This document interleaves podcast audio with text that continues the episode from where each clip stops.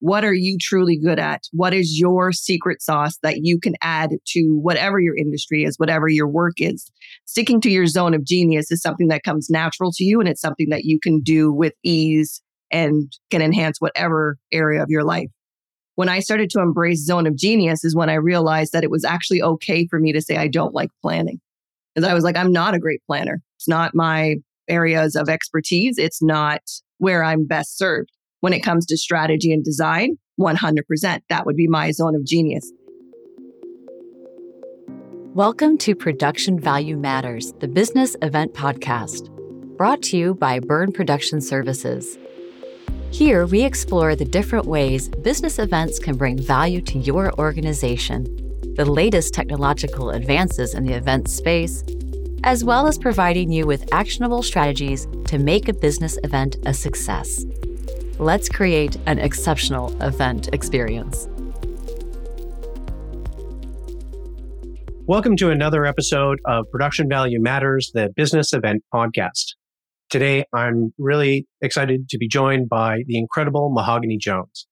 Mahoganey is the multi award winning corporate events specialist.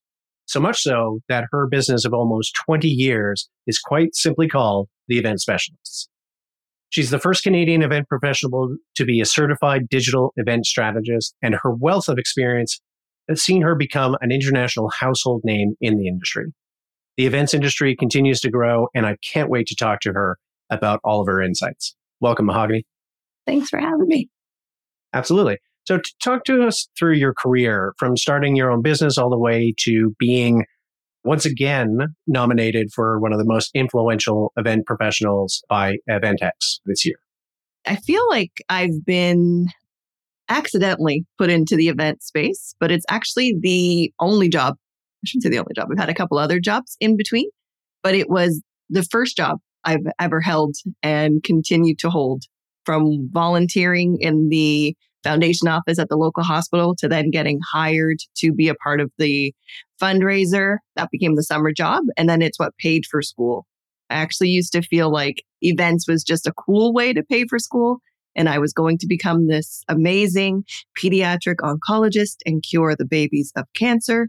And then realized, even in university, I have a science degree my love still stayed in events and that I could still impact the world, but just in a different way. So it kind of evolved to become what I thought was a cool way to pay for school to a career to then realizing my schooling didn't match the career I wanted, which meant I couldn't get the job as an event planner, even though I had more experience than the average university grad did. So I did what every young professional does they open a business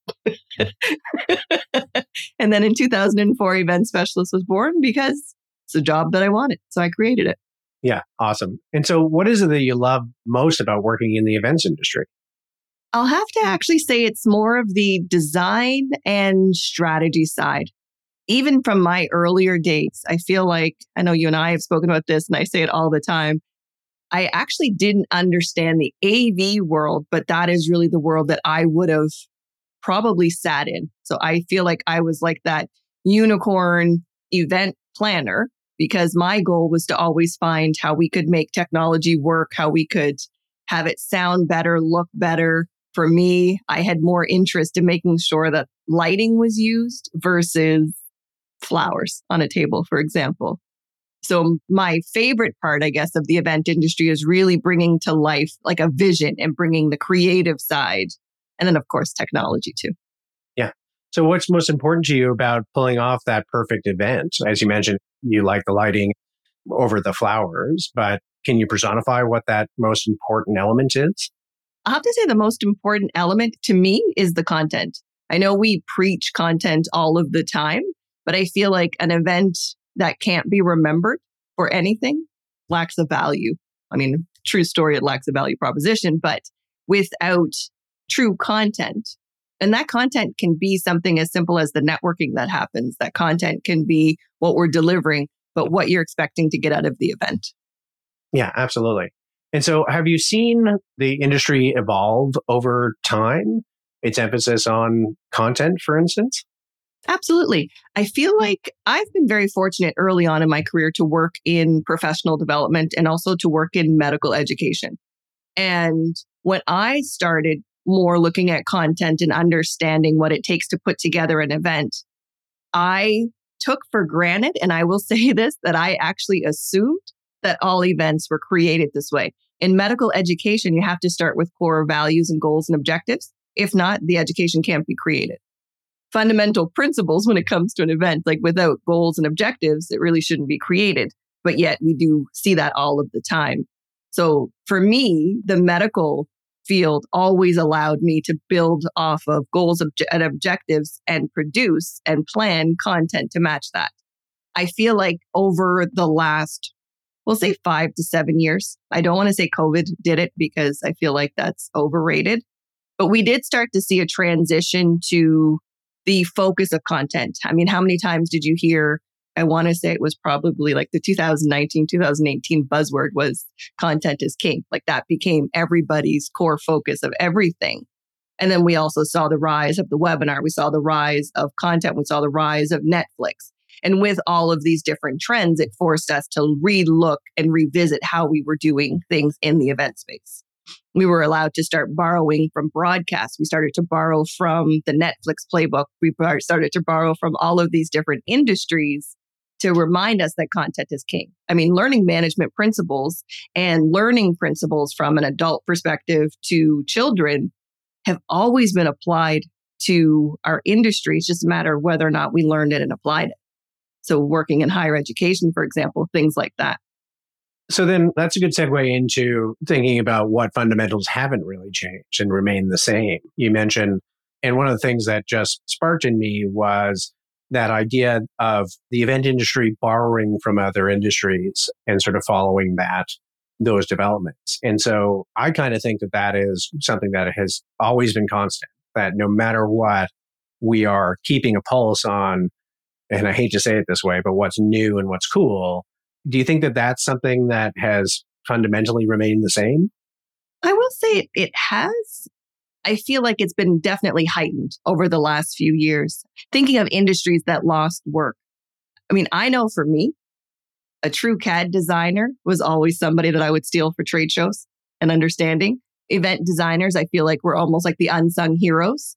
The event marketers, who always said they were never in the event industry, which I find very funny but they do exactly what we do, just a different industry or a different formality, I guess.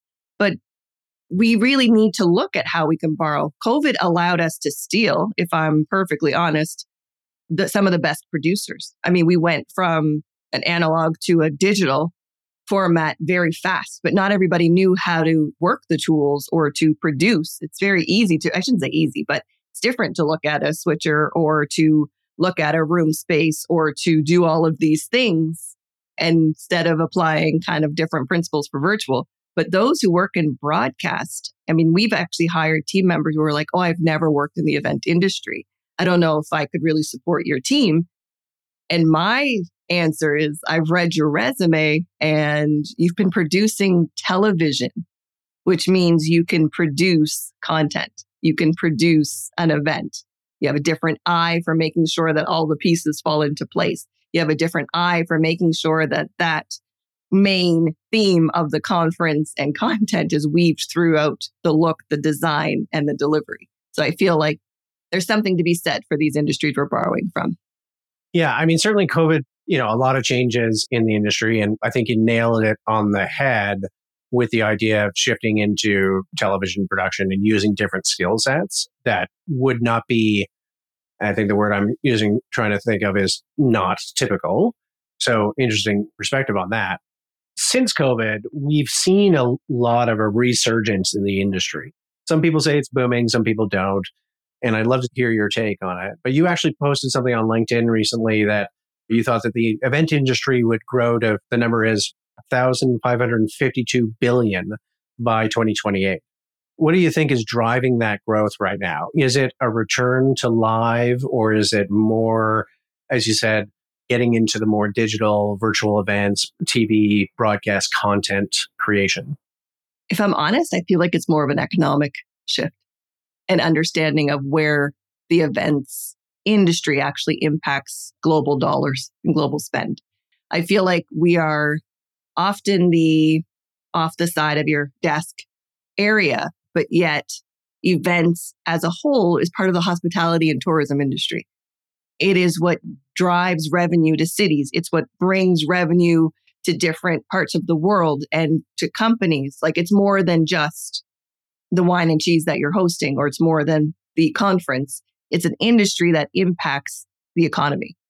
So I feel like that is what's going to help drive. We're seeing more and more advocacy agencies who are starting to put the groundwork in place to help our industry grow. We're starting to see more positive conversations at the right tables that are impacting. I mean, if we're looking at tourism dollars that are now starting to go to event management companies, we're looking at tourism dollars that are helping to bring the larger scale events, the what we would call like the road shows or the different citywides and things like that. It's impact, it's money. So it's interesting that you point out that because the way that I have always seen events, and I don't know if you agree with that, is that it needs to always concentrate on particular objectives for business. Like we're business events company first and foremost. And so how do you see events meaning different things for different audiences? Like you mentioned the tourism and travel industry and the economic impact on a city, but how are you seeing that difference when it comes to corporate and business clients and how they're perceiving events as part of their overall cultural marketing, sales driven revenue generators? I guess it depends a little bit on the industries that they sit in. I mean, we're very privileged that we have the opportunity to work with different associations as well as corporate clients. For our corporate clients, their events tend to be user conferences sales meetings and things like that. But they also understand that the budget that they're spending, that 750 to 1.2 million dollar budget is going to a city. So they are selective in how they choose the city. They choose cities that they have a larger presence so that they can impact the area, help their own companies, members grow, and they look at the financial impact that way. When it comes to associations, I feel like they're also kind of looking at it. It might just be a little differently, but they do look at how they can infuse cash into their other areas of membership and business. So if we look at a lot of national associations who will divide their conferences between East Coast, West Coast, Northeast, uh, and I say this only because we're doing also European versus Canadian versus US, like those types of things are starting to spread the money throughout the markets that they are in to help infuse cash again into those areas and then also back to themselves.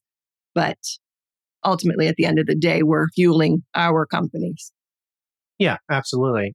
So, do you see a fundamental sort of difference between B2B events, and I'm going to group associations with that as well because they tend to be attached to business objectives and B2C events or public events?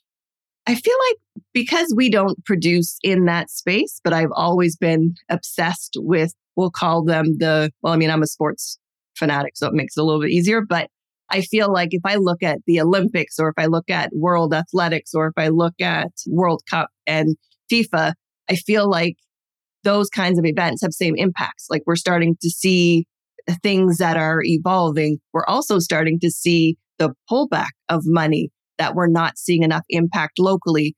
We're also seeing a lot of sustainability. I totally I'm going to go off on a tangent now, but totally seeing like the sustainability trends that everyone is speaking about sustainability and travel and carbon footprint, but we're not actually talking about buying local. We're not talking about keeping currency local, keeping the economy local we're also not talking about how we can infuse more cash into that. So I feel like some of these larger events shine a lot of light on a local economy and how you can infuse cash and how different markets can impact differently. So business to business or business to consumer, but impact is still there and measurable.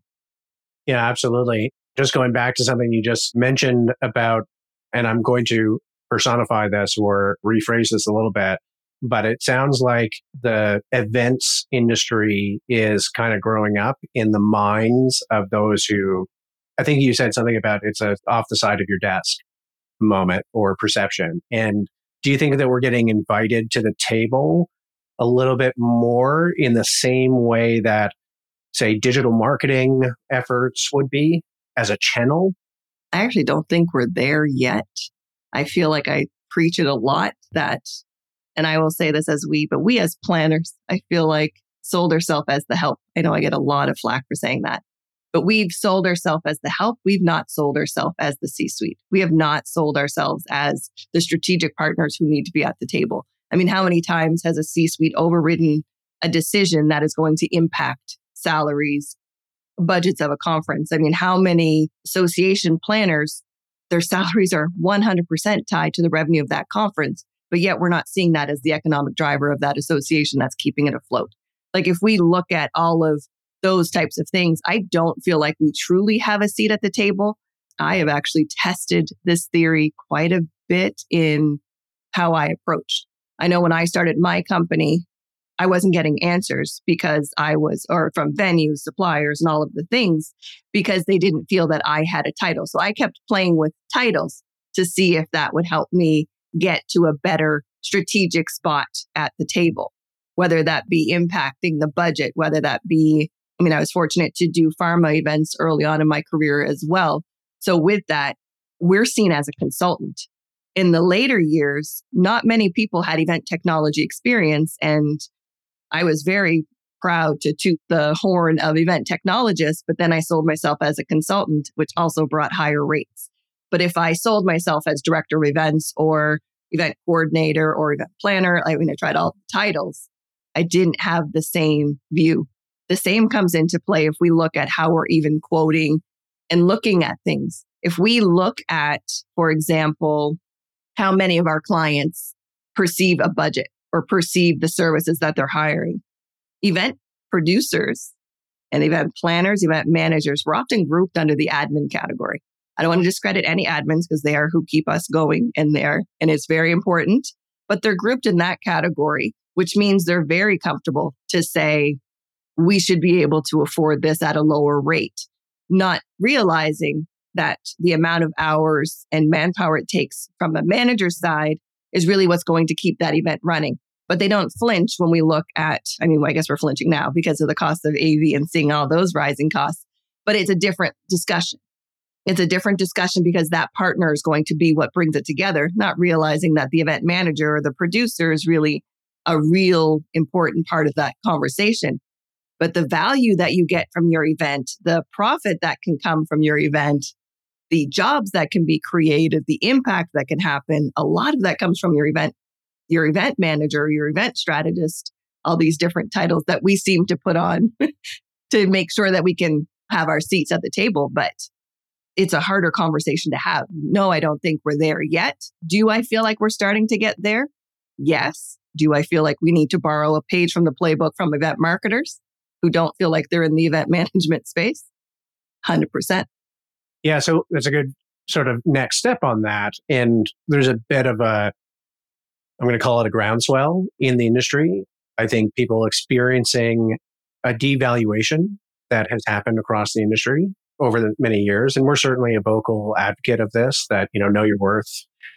I think uh, I'm going to forget the Ignite magazine has their Worth It initiative, which was sparked last year.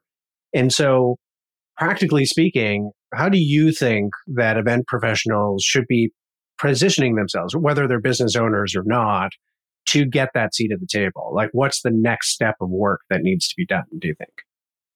Part of me is always in tooting the horn of data. Like, I know, I feel like we can back ourselves with a lot of data to make it easier to sell to a C suite. But the same as you have to lobby for your own worth and your own salaries and your own everything. I feel like it's time for us to come together. I do feel like there is place in our industry for associations to come together. Or something we've talked about a union for a lot of times and for a long time, I guess, in the event space, something that will help give us voice.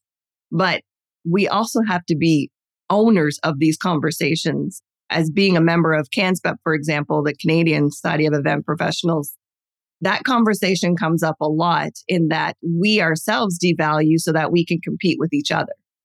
So we go into survival mode and survival mode is not what's going to help the industry progress. but it is going to help protect the planners who need to go into survival mode. It is what it is. But I feel like we need to be a little bit more vocal as an industry, more than just individuals. Maybe it comes down from, actually, I say that I do feel like we are starting to see it from association standpoint. We're standing behind business meetings. We're seeing more numbers come out and we're speaking more to the terms of the impact of the event versus just hosting an event.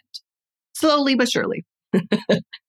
you know, it's interesting. We were talking about COVID earlier, and when all the events went away, I think that that sort of exposed a gaping wound.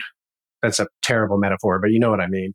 That our client organizations found like that assumption that it is like it's an event you're hosting this you're an admin this is not really affecting my bottom line like there was an expression that i used to hear from c-suite guys that oh we do events pretty much because it's an obligation right like we go to that trade show because everybody goes to that trade show and puts up a booth and we sort of have to participate right and so when the pandemic came along and they couldn't do it they were like, oh, we don't have to spend that money. Great, fantastic. But then six months later, they were like, oh, whoa, our sales just went down. Why is that? Oh, it's because we don't do that anymore. And then they saw that, like, no, this is an important channel in our marketing strategy, in our cultural and values building within the company itself. This is how important it is. And so I think that that's sort of pushing us in the industry back, like we're almost going to ride a little wave to get at to the table with the digital marketers and the marketing agency world and whatever that might be and sort of bring ourselves up to that standard. But i do think and i don't know if you agree with me that we still have to do some paddling to get up to that table and fight against some elements of this industry that might be saying no no no change is bad let's come back and so i don't know if you agree with that opinion but that's so, so in that line of thinking about how we perhaps educate the industry and educate professionals and sort of help uplift, about five years ago, you started the Eventpreneur Success Lab. Can you tell me a little bit about what your motivations for starting that? If I'm honest, the motivation was pretty selfish from the Eventpreneur Club perspective. I happen to love marketing and social media and all of those things and happen to be pretty good at branding myself and putting a lot of content out there to build my own brand and was getting asked a lot about well how are you running your company? How are you starting this? How are you doing that? And i went looking. I was like well maybe there's got to be something else. Like there's has to be something out there that's going to bring this community together to help us grow. And while i did find a couple of associations I didn't necessarily find a global community that could help us grow together. So the Eventpreneur Club was built off of the idea that we could come together with collective knowledge and help each other grow profitable business. When I originally started the Eventpreneur Club, it was actually only for business owners and only owners of event industry businesses who were making a minimum of 250,000 a year. And I had put the dollars in there so that we could show that this industry could bring everybody over a million and we could sit in this space and help each other grow businesses. Pandemic hit. I became ghost planner for a lot of companies who had never done a virtual event. And then a lot of people laid off and all of the things. And then the Eventpreneur Club became a community where we could all come together, freelancers included, to support each other. But yes, it was purely selfish at first. Was, I couldn't find what I wanted. I think that's the spark of entrepreneurship in any industry, right? You go out and you say, the thing that I want to do is not here. Well, I guess I have to build, which, you know, kudos to you. So what do you find is like sort of the main questions that come to you and how do you try to answer them in that entrepreneur club? So, as you said, when you went to the world and said, Where do I find the answers for this? You built it. So, when people are coming into the club, what kind of answers are they seeking and how are you trying to handle that? One of the biggest questions we were getting was around sales. A lot of it was sales and a lot of it was marketing. So the main focus of the club was to build, market, grow a profitable business, but profit on your own terms because profit doesn't always include doesn't always have to be that million dollar dream or whatever that number that we're looking for. So based on those premises. But the questions that we actually got, a lot of it was we don't need to learn how to design a better event. We don't need to do all of these things. So the questions that were coming was how do I differentiate myself? The full year, first year of Eventpreneur Club, I taught how to differentiate yourself in a sea of planners. Like that became sort of one of the core teachings that I kept giving because we were so tied to the company we worked for or the organization we worked for. And then when COVID hit, unfortunately, a lot of our fellow planners who owned their own companies had a business of one client. And once that one client was gone, all of a sudden it was, well, what do we do? I can honestly say at Event Specialists, I'm very privileged and I understand that. And I know I'm very blessed. We actually don't market the company myself, like whatever I'm posting on social and things like that is our marketing channel. But when we had everyone start coming to the club, they're like, we no longer have business. We don't actually have an email marketing tool. And every once in a while, I'm like, you don't have a CRM? That was also my favorite question. I'm like, let's go to the Rolodex. Like, what's in your CRM? And they're like, what is CRM? But we had been in business for so long on referrals. I mean, a lot of us who are our age and older, like our businesses are built on referrals. That's a lot of hospitality. We didn't know how to market to other people. We didn't know how to enter a different industry. We actually didn't even know how to reach out to the people we'd been working with because we never had to. We never had to ask for that business. So that was a lot of the work that we did earlier in the pandemic. The last couple of years, I feel like we've just been riding the wave and it's been more of who can help who. And it's become a collaboration effort. So with the lack of availability, I feel like we're always on this hiring roller coaster. So that has been the last year and a half ish of questions. How do we find talent? How do we find people? How do we train? Interesting. Certainly, we experienced the same thing over the pandemic and then post after that. You know, too many people were sitting there going, we didn't know, as you said, how to sell, how to market. I laughed out loud when you said, what's a CRM? I can remember five, ten years ago, just some basic business practices that we would be working with clients or other partners and saying, why don't you have this very basic thing in your business structure? And they'd be like, well, we've just never needed it. So shrug, off you go. So it's interesting that so many people in this industry are experiencing that sort of wake up call that they needed to sort of mature their businesses. And I think that's great. So one of the things that you mentioned is the zone of genius. To those who aren't familiar with that concept, can you just give me a little overview of what that is? Absolutely. Zone of genius, I feel like has come from quite a few different books. Start with Why was kind of like my first view into that side note. A lot of entrepreneurs, even in our event space, read a lot of event books, but they didn't read business books, which also confused me, but still the option. So Zone of Genius for me, if I'm honest, also really came to a head when it comes down to how I view the production of an event. If I look at my area or zone of genius, it's really sticking to your lane. What are you truly good at? What is your secret sauce that you can add to whatever your industry is, whatever your work is? Sticking to your zone of genius is something that comes natural to you and it's something that you can do with ease and can enhance whatever area of your life. When I look at zone of genius in the event space, I felt like we often tried to force everyone into the one understanding or one bucket. When I started to embrace zone of genius is when I realized that it was actually okay for me to say I don't like planning. Because I was like, I'm not a great planner. It's not my areas of expertise. It's not where I'm best served.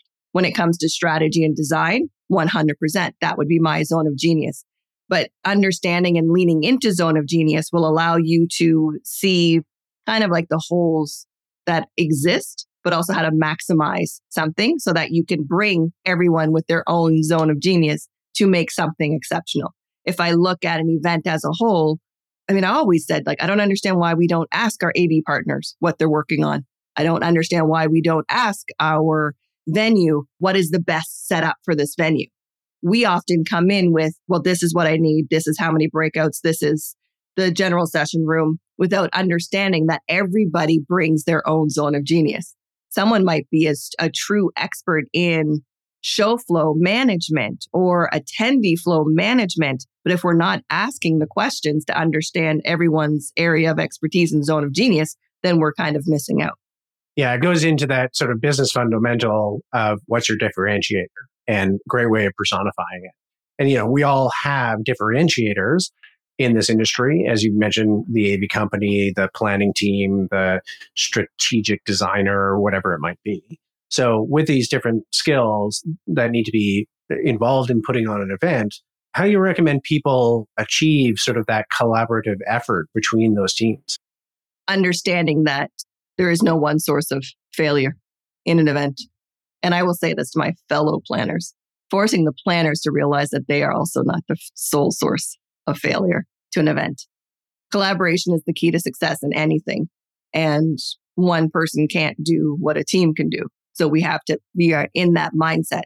But I feel like we also have to be, and I know it's hard, especially in an industry where a lot of us are A type personalities. So we all come in with our own set of ideals and ideas, but we have to be open to collaborate and understand that we are not the expert in everything. So it's really just making sure that collaboration, I mean, that's the cornerstone of my business is collaboration and the partners that have come together. If it wasn't for my partners that we've been able to work with, event specialists wouldn't exist today. Absolutely. All right. So going on to, we were just talking about this before we started recording. You guys are heading over to London for Event Tech Live. Tell me a little bit about what you're doing there. I'm super excited. Event Tech Live for me used to be like this far off thing that was existing as a proud event technologist will say. I used to think, oh, well, there's nothing that exists for us. There's no show that really showcases event technology. There's nothing that really allows us to step into our shine where technology enhances what we do. And then came Adam Parry and the introduction from Dahlia El Gazzar to that world and to meet Adam. And that's how we ended up involved with Event Tech Live.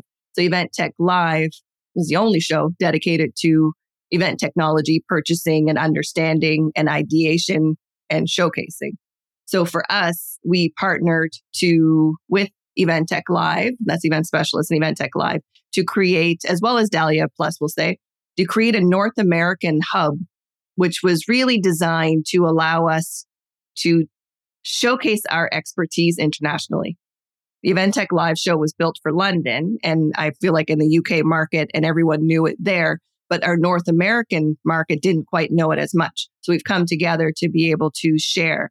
COVID, if I'm fully honest, again, selfish, allowed us to see a whole other world that was out there.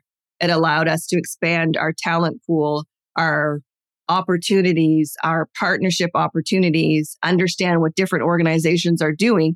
So Event Tech Live for us, and I will say from an event specialist standpoint, we like to be an ambassador of the show for all it stands for. It teaches our industry, it provides knowledge to our industry, but it also allows us to build partnerships and different opportunities that didn't exist before. So it allows us to have conversations. Then, of course, it allows us to do business. At the end of the day, the show is meant to drive revenue. It allows us to increase our brand awareness. I feel like anyone who stands behind Event Tech Live, it just shows our stake in the event tech industry and our interest in the industry.